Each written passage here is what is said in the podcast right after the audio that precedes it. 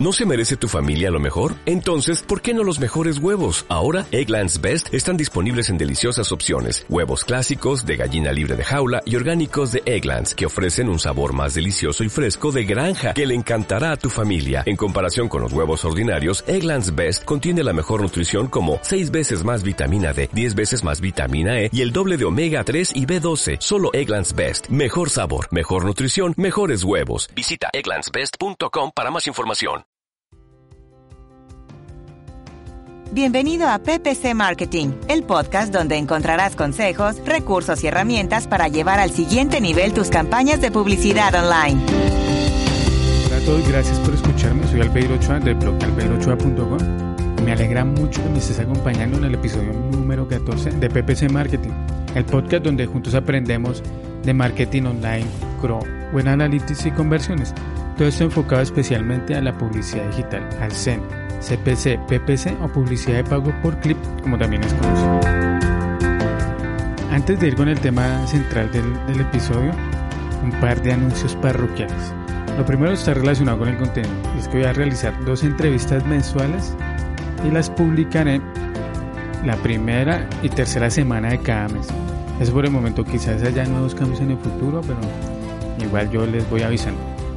Y lo siguiente es que durante estos últimos días estuve organizando una mini guía sobre cómo crear anuncios para la red de búsqueda de Google AdWords. Para descargarla solo es ir a albeirochoa punto com y estando ahí en la página de inicio dejas tu correo, luego recibes un email de confirmación, confirmas y listo, ya puedes descargar la guía. Bueno, luego me cuentas qué te parece, si te gustó, qué le quitarías o qué agregarías. La idea es que esa guía básica, lo que es hoy una guía básica, vaya evolucionando en una guía más completa y potente. Y lo último que quería comentar es que durante los próximos meses el contenido va a ser por ciclos, o sea, una serie de episodios hablando de un tema en concreto. Voy a empezar con la red de display, más adelante viene un ciclo de Google Analytics, de creación de anuncios, de e-commerce, en fin, todo lo que tenga que ver con P P C. Esos serán los anuncios de hoy. No siendo más, arranquemos con el tema del día. ¿Necesitas ayuda para mejorar el rendimiento de tus campañas de publicidad online? ¿O planeas comenzar a usar estas herramientas marketing para promocionar tu negocio o el de un cliente? Visita albeirochoa punto com diagonal servicios, solicita una asesoría y comienza a sacarle provecho a la publicidad en Internet. Las preguntas más frecuentes que nos hacemos cuando recién, recién estamos descubriendo AdWords son las siguientes. La campaña en la red de búsqueda o en la red de display. ¿Qué diferencia hay hacerlo en una u otra red? ¿Sirve para los mismos objetivos? ¿Es mejor dividir el presupuesto y lo hago en las dos redes? Hoy hablamos de esos detalles y algunas diferencias que existen entre estas dos redes y sugerencias a tener presentes cuando vamos a apostar por la red de display. Usar una red u otra depende mucho de la oferta y la demanda, así como el objetivo de las campañas, presupuesto y en la fase donde se encuentren en los clientes en cuanto al embudo de ventas. Lo más recomendable es usar la red de display para esa fase de descubrimiento y la red de búsqueda para una etapa donde aspiramos a convertir ese visitante en venta. Los anuncios de la red de display se muestran en sitios web tales como red de sitios, blogs, periódicos, digitales, YouTube y hasta Gmail. Según Google, hay más de dos millones de sitios donde se pueden enseñar los anuncios de Google AdWords, lo que da una idea del enorme tamaño y alcance que tiene la red de display. La principal diferencia que debes tener muy clara es que cuando diriges campañas a la red de display, no estás dirigiendo publicidad a las personas que están realmente interesados en los productos o servicios. En display estás interrumpiendo a la gente en su visita. Es la razón por la cual este tipo de publicidad se le conoce como marketing de interrupción. Vamos con un ejemplo que es como más fácil me queda a mí explicar las cosas. Cuando alguien realiza una consulta en Google, en el buscador, bien sea un producto o servicio, podemos pensar que hay una necesidad inmediata. Esa persona tiene en mente comprar en un futuro no muy lejano ese producto o ese servicio. Por ejemplo, alguien realiza la siguiente búsqueda: profesor de ruso en México. Claramente esta persona quiere encontrar y probablemente contratar un profesor de ruso. ¿O por cuál otra razón buscaría con esta frase en Google? Teniendo en cuenta los textos del anuncio de la red de búsqueda, teniendo esto en cuenta, los textos del anuncio de la red de búsqueda deben coincidir con el término buscado para que se conecte rápidamente con el usuario.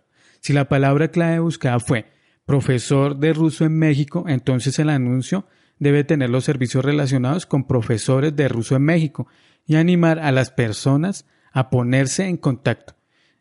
Esto está claro. Ahora cambiamos de escenario. Vamos a imaginar que alguien está leyendo un artículo sobre conjugación de verbos en ruso. Claramente esta persona está interesada en aprender sobre el idioma, pero no es cien por ciento seguro si quiere contratar o necesita un profesor de ruso. Como ves, no hay indicación de una necesidad inmediata como la hay en la red de búsqueda. Sin embargo, es aquí. Es aquí donde está servida la oportunidad de enseñar los anuncios, para que cuando llegue ese momento en que la persona quiere contratar un profesor de ruso, nos contemple como opción. La red de display está más enfocada a dar a conocer una marca, producto o servicios a personas que quizás no saben, que quizás no saben que existe este tipo de servicios o que no saben que lo necesitan. Es decir, está dirigida a las personas que están en las primeras fases del embudo de ventas. En las notas del episodio voy a dejar una imagen del embudo de ventas para que quede un poco más claro lo que, lo que quiero dar a entender con esto de las fases de venta. Entonces en display estamos o podemos usar las campañas por una etapa de descubrimiento. Por lo general, al optar por este tipo de pauta se suele pagar menos por clic. Sin embargo, también es cierto que se necesitan más clics para generar conversiones o ventas. Siempre los especialistas en AdWords recomiendan que lo ideal es primero ir por la red de búsqueda y luego que ya tengamos controlada esa red, la de búsqueda, cuando ya hayamos conseguido los objetivos, sí pasar a probar la red de display. Puedes comenzar a usar esta red, la de display, cuando veas que has abarcado una buena parte de la red de búsqueda, pero quieres llegar a más personas, a más audiencia. Lo indicado es comenzar a explorar alternativas que ofrece la red de display. En display disponemos varios tipos de campañas, así como formatos de anuncios. Recuerda que en búsqueda solo es posible crear anuncios de texto, mientras que en display, además de los anuncios de texto, existe la opción de crear banners, campañas que incluyan videos o animaciones en H T M L cinco. Se puede decir que la red de display es más variada y rica en cuanto a las opciones, tanto en formatos de anuncios como en opciones de segmentación de las campañas. Las campañas de display es posible segmentarlas por palabras clave, al igual que las campañas de búsqueda. Sin embargo, dispone de otros métodos para amplificar el alcance, como la segmentación por intereses, ubicaciones, remarketing. En un próximo episodio veremos todas las opciones en cuanto a segmentación de campañas en la red de display, incluida remarketing. Ahora, ¿cuándo debemos usar la red de display? Si deseas familiarizar a las personas con tu marca, la red de display es un canal con muy buenas opciones para dar a conocer una marca.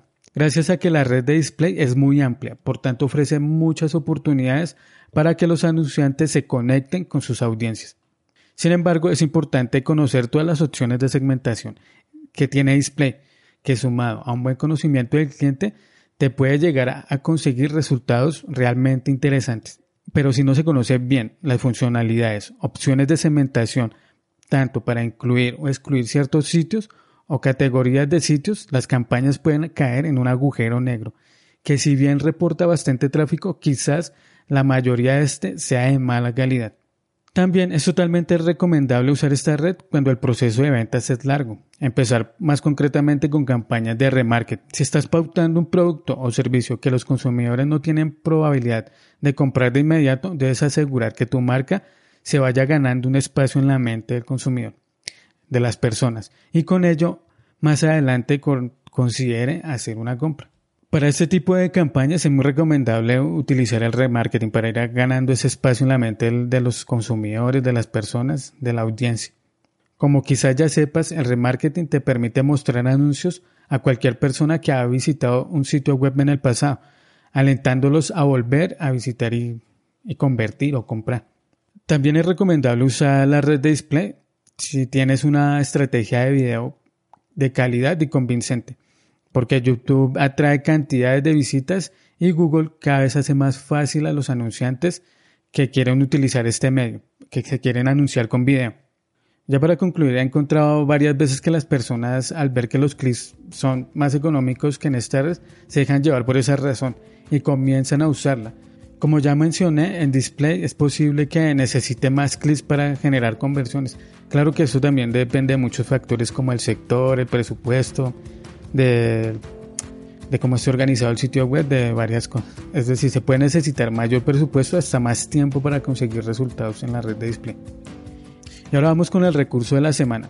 Es una tabla donde puedes ver todos los formatos o tamaños de banners que hay disponibles en la red de display e información de si son o no visibles los anuncios en móviles. Es de la documentación oficial de Google, así que está bastante bien que la revises o la tengas en cuenta al momento de mandar diseñar tus banners. En las notas del episodio te dejo el link. Y ok, de esta manera nos acercamos al final del episodio número catorce. Si te gustó este episodio, te agradecería bastante si dejas una reseña en iTunes o me gusta en iVoox. Es una acción muy sencilla con la que me ayudarías a la promoción del programa. Si te gustó este episodio, te agradecería bastante si dejas una reseña en iTunes o me gusta en iVoox. Una acción muy sencilla con la que me ayudarías a la promoción del programa. Si tienes alguna duda sobre Google AdWords o te gustaría sugerir algún tema para tratarlo en un próximo episodio, puedes hacérmelo saber por medio de la sección de contacto de mi blog en albeiro ochoa punto com slash contacto. Ya para terminar, te invito a que escuches el próximo episodio, donde te seguiré contando más cosas sobre marketing de P P C. Hasta la próxima. Chao.